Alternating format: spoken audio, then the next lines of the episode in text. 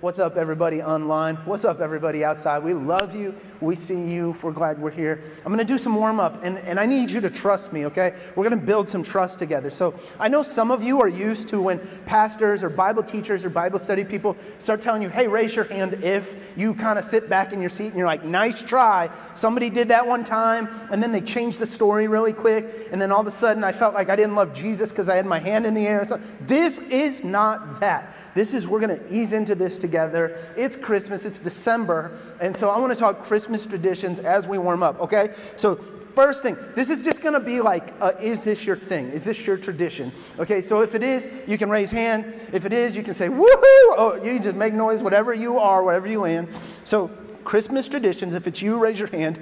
How many are Christmas cookies people? How many are Christmas? We don't do it in our house, but there's always people around us who do, so it is better that I don't add more. Good, good job. Okay, we're doing all right here. How many are tamales people? Christmas, praise the Lord. Do you know I did not know that was a thing until a decade ago when I moved out here? And I was like, this is the promised land. This is where this is where this is you guys understand christmas on the west coast and and that's a beautiful thing. Okay. God love you. Are there any elf on a shelf people? Any elf on a shelf people? Okay. Any people who who go to bed and you forgot the elf on the shelf and then you had to run out the next morning before the kids saw the okay we got it. We're tracking with elf on the shelf. What do we got? Uh, christmas movies people. Christmas movies okay. Uh, let me just run a few of the favorites. Uh, uh what about elf? How many are elf people yeah, oh, wow, okay, it's probably all downhill. Home Alone, though? Anybody on the Home Alone bandwagon? Uh, what about the original, like It's a Wonderful Life? Black and white, every time a bell rings, an angel gets its wings. Hallmark, baby, let's go. Uh, what do we got? Oh, okay, here's one I've never understood, but I'm willing to embrace you in Jesus' name for church unity. Open a present the night before, people? Open up, really? What? Oh my gosh. Okay. Okay. Interestingly enough, most of you are all on this side. I don't know what that is about this morning, but we're going to flow with it in Jesus' name. Okay. Um, all right. This one's kind of, this one's going to be a 50 50. Okay. This is, this, there's no picture for this one, but, but it's still a survey question. So he, here's what I'm trying to explain. We're going to talk about two different groups. There are the let Christmas roll for a while people, and there are the day Christmas is done, I want this stuff out of my house, people, okay? So let Christmas roll is like we're staying in pajamas between now and New Year's Eve. We're gonna just keep the stuff around, the decorations up, you know, leave the tree. We'll take down the lights in March. That, all right, that's leave. And then there's like, get the stuff out of here, people. It's like, all right, Christmas is done. Get the stuff out of my house. Wrapping paper in the trash. Like, get the tree out front as quick as we can. That, okay. How many people are let it roll people? Let it roll people? How many are like the get this stuff out of here? Okay, are, I, Grinches unite. Okay, I am that way. You are my people. The day after Christmas, we all have different ways of handling what happens after Christmas, on the day after Christmas, that sort of thing. I'm gonna, I'm gonna get this out of here because honestly, I love Christmas, love the holidays. But there's something about the new year that just gets me fired up. I'm like, I am, I'm a maniac. All right, type A, if you know what type A is, Enneagram 3, if you know what Enneagram is, Myers Briggs, ENTJ. My love language is productivity to a fault. And so I've created this Christmas tradition in our household, and we call it Goals Day. And usually a day or two after Christmas, I like, I wake up just as excited for Goals Day as I am for Christmas itself. On Goals Day, you set all kinds of goals, but here's what you do we look at our life and we take notes. So it's like two laptops on the table, big piece of brown paper with a Sharpie marker to make some plans and dream dreams. And then we look at, Britt and I do this like for every year for the last five or six years now. We look at our life relationally, financially, emotionally, uh, romantically, what do we want to do, what we want to accomplish, careers, all this stuff. We look at where we've been, and then we take that into account and we make plans for where we want to go. It's so cool. We've done it so long now. Now, before you even get to make your goals, we read all the goals from last year and like, ee, that one was rough. Okay, that one went good, and the, you know that whole thing. And and so we're good at setting goals now. That's my day after Christmas thing. But here, here's what I know. Okay, no matter who you are or where you land in the day after Christmas spectrum, there comes a day for all of us when we're just ready to get our life back on track. Come on, right? There comes a day, no matter, even if you're a let it ride person, you're like, trees here till February. Okay, that's fine. There comes that time when you're like, I gotta get going. I, I, want my, you're like, I got some pounds to lose. I got some plan. Okay, I got to clean this place up. I'm going to start looking ridiculous if we still have Santa out there waving at the neighborhood in March. And so there comes a time for all of us when we're just ready to get our lives back on track, get our thing back in order, get it back together. And I want to tell you something. Here's what I know the day, listen to this, the day after the first Christmas ever, that's exactly where everyone was too. There was a census um, held by Caesar Augustus. You've probably heard this if you've heard the Christmas story. Uh, you know, in the year of C- Caesar Augustus declared a census, and if you don't know what censuses are, or censi, what's plural of census? Somebody look that up and tell me later. Uh, there was a census. Uh, Caesar Augustus holds a census, and, and the census is this huge interruption. Rome would do these from time to time because they would they would want to know how many people are in this area, what kind of tax revenue can we expect, because we want to do expansion, we want to do wars, we want to do roads, we want to do all this stuff, but we have to know who's here, what kind of revenue and resource we can expect. And so these censuses were actually a common thing in this time. Sometimes they were all over the place in like the entire Roman world. Sometimes it'd be a new region that they had just annexed. As a matter of fact, historically, you can find the census that Jesus, uh, that happened the night when Jesus was born. It's called the census of Quirinius. And, and, it was actually just one in the area of Judea, the, the kind of area where the Jews had settled, what we would call Palestine or Israel. And, and these, the censuses were just this huge interruption because the, the way they would do it is you'd have to go from wherever you were settled and living back to your hometown. Everybody would have to travel to their hometown. It would be this interruption. It's mandatory. You're going to leave work, you're going to leave family, you're going to leave your kids behind. You got to go back to your hometown. You got to check in so Rome knows how to tax you and what comes next in your life and all this stuff. And so it would take months. Mary and Joseph had to journey 90 miles to his hometown to check in and do their census. If you ever wondered how the heck did Joseph have a pregnant woman who's about nine months pregnant on the back, of a donkey for a 90 mile ride, it's the census of Quirinius. That's what they had to do. That's where they had to go, had to check in, pay their taxes, and that sort of thing. And that's the backdrop of the birth of Christ. Now, some, some Siri's trying to chime in and help me with the census of Quirinius. Uh, but this, the census happens, and so when, when it was over, everyone is just taking this big breath. Everyone just wants their life back. Everybody just wants to get home. Everybody is worn out and exhausted. And no one knew on that night, towards the end of this census, a Savior had been born. Not just a Savior, but a King. A king who would not just change things in that world, in that day and age, but a king who would change things in all of our world from every age to come, a king had been born in the middle of the night. And here's the crazy thing you and I know so much about the Jesus story. We're like, oh, yeah, there was a census, and then Mary's on a donkey, and then they're in a manger. But can I tell you something? That night that Jesus was born, everything changed. But no one yet knew it. One of Jesus' closest followers and friends, John, wrote about it later.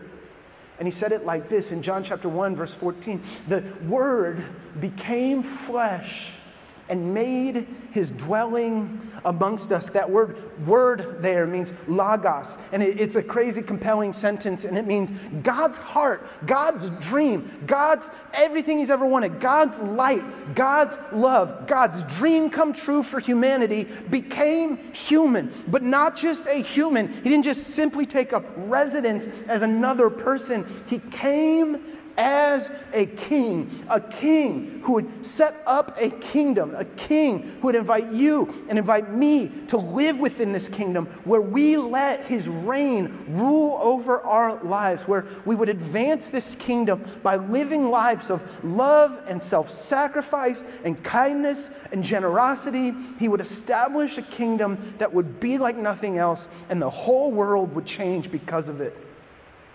Why do our calendars say AD and BC or BCE? We know what you really are. It is before Christ and after Christ. Why can you go up this coast and there's towns like San Bernardino, Los Angeles, San Diego, and every single major city is named after a Christian person? Why is it that hospitals all across the globe still are named St. Matthew's or St. John's? Because on that night, a king was born. And we can't afford to miss that today. I want to take you into a couple different parts of the birth story of Jesus that you may not have heard before. The first one is this moment that exists between Mary, Jesus' birth mother, and an angel that comes to visit her. Luke chapter 1, verse 30 and 31, it says this Angel shows up. They usually say this when they show up Do not be afraid. Mary, you found favor with God, you will conceive and give birth to a son, and you are to call him Jesus. Mary, although she is a virgin, is conceived with a baby through the power of the Holy Spirit. And this angel says, You're going to give him this name, Jesus, translates literally in the Greek or original languages to something like Joshua, which means God is our salvation or the Lord saves. And then the angel continues in verse 132, and please don't miss what you see in blue coming up here. He will be great and he will be called Son of the Most High. The Lord will give him the what? The throne of his father David, and he will reign over Jacob's descendants forever. Now pay attention. This is royalty language, this is king language, this is kingdom language, and it means Jesus is not just a savior or a cute baby that goes in your nativity scene. It means he was the son of a, God, a son of God. He came as a king. And what does it say next? And his kingdom will never end, meaning he is the one true ruler of the universe today. It means he's the one true king of Israel to this day, and most importantly, he's the one true ruler of your life and mine today. And the question or the statement that we're going to sit on today is this simple idea Jesus came to earth as a king. And again, I know this is like a time of the year for nostalgia and nativity and decorations and tamales, but the most important truth you could get your head around this December is the simple fact that yes, Savior, yes, born in the manger in Bethlehem on that day, but most importantly, also king. And here's why that matters. So often we try and relegate Jesus to something less than king. For some of us, he's kind of a helper. And, and oh gosh, I, I, I got this faith now because my life was going kind of bad. And I reached out in the middle of the night and I prayed this prayer. I said, Jesus, could you help me with this thing over there? And it worked out for me. And so then I kind of moved in. And, and my faith kind of exists with me and my helper, Jesus. And when things are rough or tough, I just ask him for help and he helps me. Or he's my fire insurance. Like somebody told me a long time ago, two places you go when you die one's heaven and one's hell. And I certainly don't want to go to hell. And so I said, Well, what do I got to do? And they told me, Pray this prayer, do these things, and you go to heaven and not hell. And so I'm so glad I have Jesus because he's the one who's going to keep me out of hell. Some of us have adopted him as our conscience reliever. I, I do things I don't want to do. Sometimes I'm a person I don't want to be. It's hard to look myself in the eye. And I've heard that this Jesus is a forgiver. And so I said, Forgive me, Jesus, and kind of makes things easier to carry as I move through life. He's a personal comforter. He, he, he's there for me when I need, like emotionally, I need that support, I need that help. And can I tell you something? I believe Jesus to be these things. I've, I've got nothing if I haven't bet my life on His salvation. I've got nothing if I don't have Him as my strength and my support. But can I tell you something? I've got none of those if I don't first have Him as my king. Here's the question Is Jesus my king? Who is he to you? Is he just that fire insurance? I'm going to pray that prayer one day, kind of get my life straightened out when I need to, but I just know it'll all work out because I said Jesus. Is he the uh, situation fixer? Like, I kind of make a mess of things, and so I go, oh, Jesus, take care of it. And he, he does it, and then I'll check back in when things get messy again. Or is he the king of our lives? Because there's a difference. And can I tell you something? No matter where you're at in your faith, this is really the first question that matters before all the other questions. Like, if you came to me and, and you're like, Matt, okay, our culture is getting goofy. I don't really see, okay, they're telling, yeah, I heard the church says, you know, the kids are supposed to wait to have sex until they're married. And, and, how are they supposed to do that in this day and age? Because nobody's getting married until they're 30. And so I don't even know if I want to send my kids into the world that innocent. I kind of, isn't that just an old tradition we need to do with so things get better? And like, can't we just kind of let them grow and mature into this culture as they see fit? And I would look at you and I'd say, I don't know. It depends on whether or not Jesus is your king. If you're like, yeah, but wait, what's up with sexuality? And if two people love each other, can't they do whatever they want? How could it be hurting? If they know, you know, it's going to be good. And, eh, and are we really going to condemn that? Like, should I do that? Should I do what they're doing? And I would say, I don't know. Is Jesus your king? And you'd be like, I'm struggling in my marriage. Like, there used to be all this passion, and we used to be so connected, but it's all kind of fizzled out. And, and, at work, I'm getting more attention from them, and, and it kind of makes me feel those things again. And I'm still young, and I could get out of this while I can. And, and maybe it's not too late for me to drop that one, pick up this one, start a new life. It could be better for me long term, don't you think? And I'd say, I don't know. Is Jesus the king of your life? Like, is the covenant you made when you say marriage a, a, covenant that says, I'm going to love them like Jesus loved me? And if it is, I can tell you exactly what you should do. But if Jesus isn't king for you, can I tell you something? I've got nothing to say to you. I don't even mean it to be mean. I just mean, like, I can't help you. And here's where we bonk this up as a church. We've taken all this Jesus is the king and we've tried to impose it on people outside the walls of the church. Like, why would I try and tell somebody how they're supposed to live if they don't have the same operating system as me? We act so shocked. Like, can you believe Balenciaga did blank on their bags with the children and the stuff? I go, no, I can absolutely believe that. Because when you have no moral fiber and no king in your life other than profit margin, why would you not do whatever it takes to make as much money as you can? When, when the culture says this and you can identify as that, and God bless the entire community because there are real people with real struggles in that life. But I'm just saying, like, when the church comes along and goes, the nerve of you people. Why? They haven't accepted Jesus as their king. And somewhere we've traded out extending the unconditional love of King Jesus into the world around us for trying to force people into a mold that they've never even accepted for themselves. And so I would tell you, as your pastor, I want you to go as far with Jesus as you could possibly go. I, I mean, like, I hope for you in 10 years you look nothing like you look now because you and Jesus have just walked so many miles been formed to complete. Like, just I just hope you and Jesus just go as far as you could possibly go. I hope you look like him. I hope you talk like him. I want a light in your eyes. I want you to be like, I am so embarrassed by the things I used to say and do 10 years ago because I've changed so much because I've just given so light, so much of my life to Jesus and, and who he is. And, and I want all of that for you. I want all of that for me. I want all of that for our kids that are learning about Jesus over there. But none of it happens until we decide that Jesus is king. I want to walk into this from one other angle. I want to take you to Matthew chapter 2, verse 1. So we're zooming out of our first story and we're going into another angle.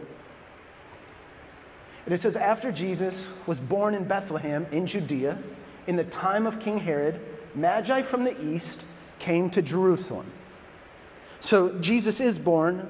The angels do announce that glorious Savior has come. He is, in fact, the world's one true King. And then off over here in Jerusalem, some magi come to visit King Herod. Let me tell you about King Herod. So, the way Rome worked, there was Caesar Augustus. He was over the entire thing. But their empire was so expansive, they would have different kings or miniature emperors that would rule the little pockets and places. And so, the King Herod oversaw an area called Judea. They called him, his nickname was the King of the Jews because he oversaw the area with all the Jewish people in it. It was more than that, but it was mostly that. And, and King Herod, as a matter of fact, was a very shrewd ruler. He ruled ruled for 40 years over Judea. And in a time that visceral and violent, you've got to have guts to stay in charge of things for that long. He was uh, very egotistical. Uh, historians talk about how he built tons of crazy buildings all over the place. And it wasn't because he loved buildings, but he was obsessed with something that would live past him. He had this huge plan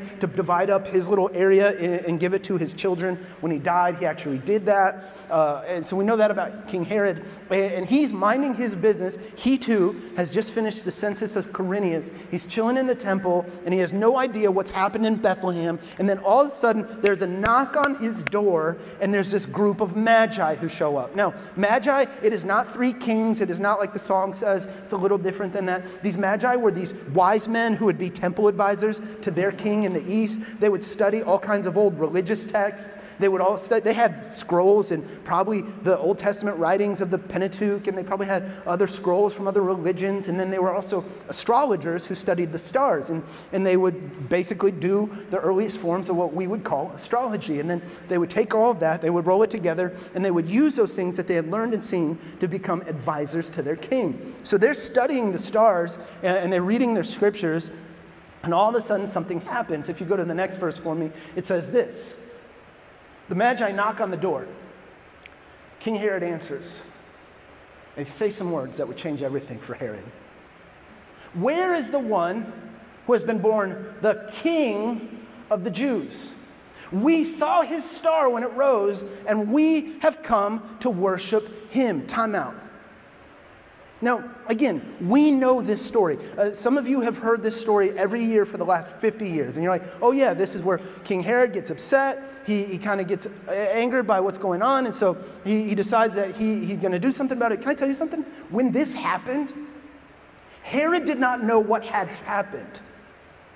Do you see that? When, when this happened, when, you know, he's minding his business. He's like, whoo, we got through that sentence, census. Just like you and just like me. Like when you have a huge work project and the project's finally done and you go, oh, King Herod is minding his business. He's taking a breath out. There's a knock on the door, and it's these wise men from the east. And by the way, it probably wasn't just three, it's a group of them. It's a bunch of different people, all kinds of people from all over. There's an entourage, there's security guards, there's people bearing gifts, there's servants, there's these magi. And they come to him and they go, Hey, where's the one who has been born king of the Jews? We're, we're here to worship him. To which Herod would say, What are you talking about?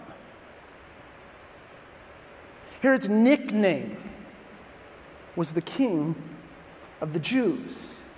Unbeknownst to him, this group of magi show up in his life and they go, um, Hey, where's the one who everybody is saying is the king of the Jews? We're here to worship him. This would have rattled Herod. He would have had no idea what was going on up to this point, uh, which is exactly why in verse 3 it says, When King Herod heard this, he was disturbed, and all of Jerusalem with him. Herod, uh, the, the Old English or the, the New King James Version says, he was shooketh. He was startled. He was scared about this because he was supposed to be the one who is the king of the Jews. He's the one who's got a plan for letting everybody who comes after him inherit his estate. He was the one that was supposed to be honored, revered, and worshiped in that part of town. And all of a sudden, unbeknownst to him, this group comes and they say, Hey, we're, we're here to worship the one true king. Now, here's the problem if the Magi would have rolled up that day and said, Hey, we're here to, uh, we're here to pay honor to this great rabbi who's going to be born, and he's going to be a wise teacher in all of Israel, and he'll be remembered for his teachings forever, there's no problem there. If they said, We're here to, to meet the miraculous prophet who's going to heal some people from time to time, uh, give some fish and loaves out from time to time, and, and it's all good. Well, there's no problem here. If it's just wise teacher, nice guy, prophet, they've seen a thousand prophets come and go. But Herod is disturbed. Why? Because they said there is a new king in town, which means kingdoms are eventually going to collide and people are going to have to choose which king it is that they are going to serve with their lives. So then Herod. Verse 4, it says, When he had called together all the people's chief priests and teachers of the law, he asked them, where is the Messiah to be born? Uh, I'm fa- I got to fast forward. We got a lot of ground to cover, but stick, stick with me. Yeah, Stick with me. He goes, Where, Where's this king? He grabs the guys from the temple, the Bible scholars, and he goes, Open up the scrolls, put them on the table. Come on, it's goals day, and we've got to go and we've got to find where this Messiah is going to be born because we got to put an end to this one who's supposed to be the new king. And so they pull out their teachings and they start teaching Herod about the Messiah. And he's going, God promised that a king is coming. God promised that one day there would be one final king, and God would send him, and he'd be born of a virgin, and he'd be this little town called Bethlehem, and, and his family would raise him up. And they start telling him all this stuff. He says, Where is this Messiah? And Herod makes an important jump there in his mind and in his theology because he realizes that this Christ, this one is born, it's in the scrolls, the stars in the sky are all pointing to the fact that a new king is here. Now, how come, how come this feels like new to us, right? How come we've heard the Herod thing a whole bunch of times and you're like, oh crap, this was more important than I realized? Here's why. We've taken the word Christ, and, and we've, we've dumbed it down. We've taken this idea of Christ and we've kind of made it like a nickname to Jesus, a, a last name to Jesus, you know, like, oh, there's Jesus Christ. And I think, or maybe Christ is a middle name. Isn't it Jesus Christ of Nazareth? I, I don't know how that works. We've taken this idea of Christ and we've made it so much less than it meant on those who said the word in Jesus' day. This word, Messiah, was in the Old Testament. It means anointed one. The Greek New Testament translates the same idea, the same word as Christ. When you hear Messiah, when you hear Christ, here's what you should think the one true King of humanity. Literally in the Greek text, this verse that we just looked at, if you go to the next one for me, it says, he inquired of them, Where is, and those two words right in the middle, or bottom right, so middle line, the two words on the right, it says, Where is the Christ? Where is the one true King? Where is the one who has promised to come? Where is the one whose kingdom is going to collide with mine and with yours? Where's the Christ? I think of it like this. Let's come up for air. I think of it like this Mike Tyson. Merry Christmas, everyone. Uh, it's interesting. Uh, Mike Tyson was the baddest heavyweight boxer to walk the planet for quite some time, and and I, am a fan. I'm not going to lie. I have watched so many old YouTube videos of his old fights. It's like poetry in motion. He's got a unique story. He went into obscurity for a while. Like, remember, like, remember the Hangover era when Mike Tyson was in Hangover? I mean, I didn't watch it, but I know you guys did. So uh, he was in Hangover, and he was really obscure. But then Mike Tyson has kind of come back into the public eye. Uh, I think he has a podcast right now that's doing really well and all this stuff. But but there's something interesting if you watch interviews with Mike Tyson. If you see anything, people have a nickname for him, but it's so much more than a nickname. When they talk to Mike Tyson, they call him Champ. What do you think about this, champ?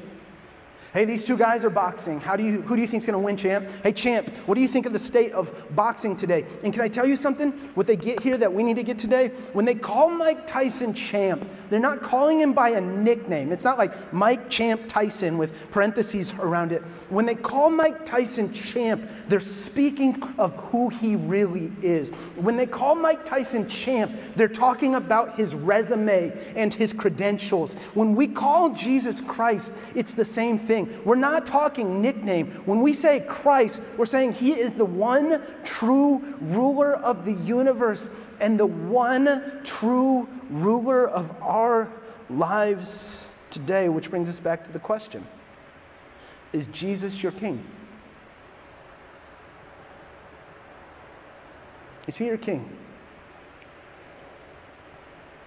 And I'll take you all the way down to the place where the rubber meets the road here. Band, you guys could come on up and we'll wrap on this.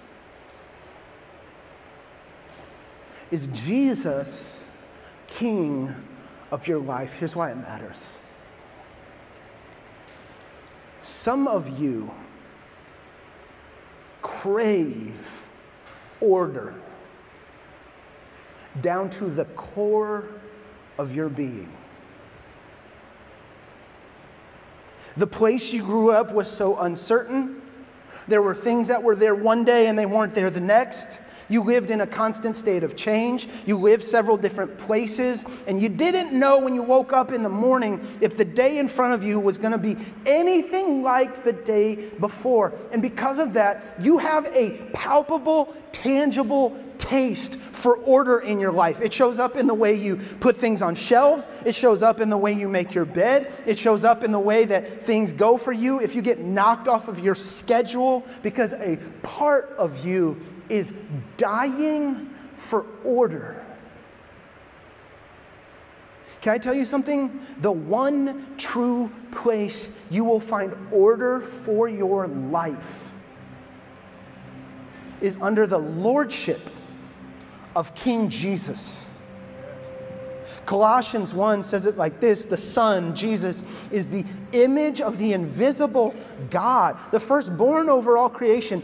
In Him, all things were created. You want order? In him, things were created, things in heaven and on earth, visible and invisible, whether powers or thrones or authorities. All things have been created through him.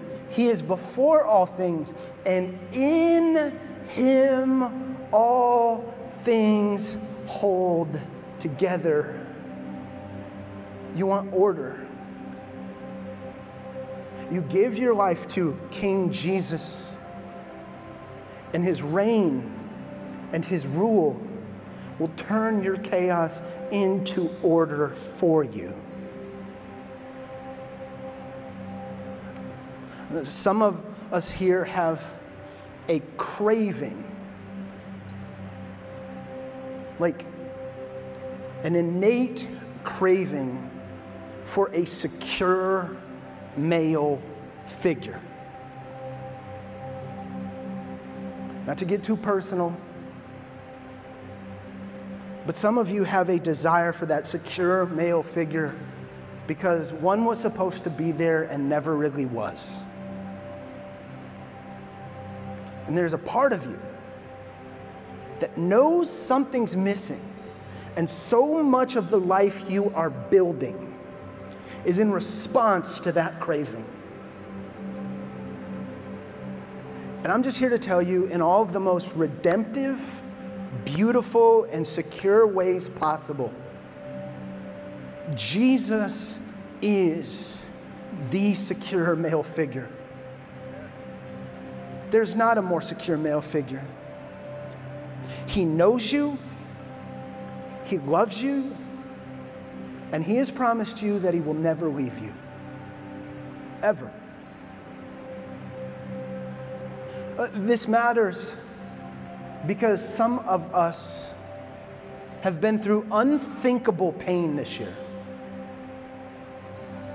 And it's like pain, pain.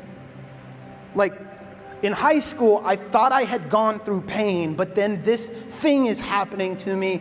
It's not going away, and it hurts about seven times worse than any of that pain ever did, and I can't fix it. And I would tell you you're right. But I can tell you that King Jesus can. And true help for you and restoration and freedom and redemption comes when you quit trying to fix it yourself. You lay down your life before Him and allow Him to fix it in ways that you never could. He's a good king. But you have to choose him.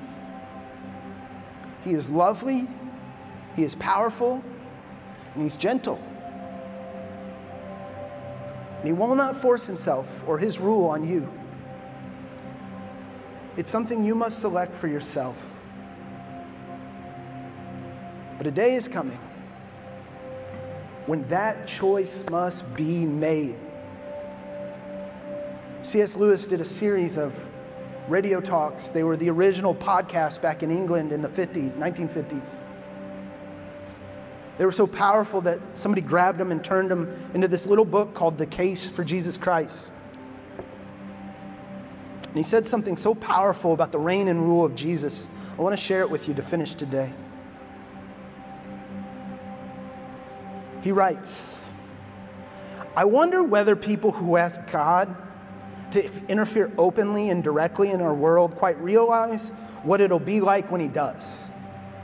In other words, like people who are like, hey, God, fix that and change this one for me and do some of that God stuff over here with this situation. Not on me, but on them. He goes, I wonder if you realize what it's going to be like when King Jesus comes and actually moves in our world again. he says, when that happens, when God intervenes, it is the end of the world. When the author walks on the stage, the play is over. God is going to invade, all right. But what's the good of saying you're on his side then? What's the point of saying you serve a king when the king comes to take over? When you see the whole natural universe melting away like a dream, and something else, something it never entered your head to conceive, comes crashing in, something so beautiful to some of us and so terrible to others that none of us will have any choice left. For this time, It'll be God without disguise, not a little baby in a manger, not a teacher on a hillside, an old rabbi. No, no, no. God without disguise. Something so overwhelming that it'll strike either irresistible love or irresistible horror into every creature. It'll be too late then to choose your side. There's no saying you choose to lie down when it's been become impossible to stand up. That will not be the time for choosing it will be the time when we discover which side we have really chosen, whether we realize it before or not. Now, today, this moment is our chance to choose the right side. God is holding back to give us that chance. It will not last forever. We must take it or leave it. Is Jesus your king? We're going to finish by singing a song that's more like a prayer, more like a declaration, more like us just saying, Yes, that's what I want. No, I'm not perfect. But man, Jesus, I know you're better running my life than I am. I want it in your hands, not my own. And I need you. If anything ever good is going to come of this life, would you stand? I'm going to pray, and then we'll move into one last song that's like our prayer together.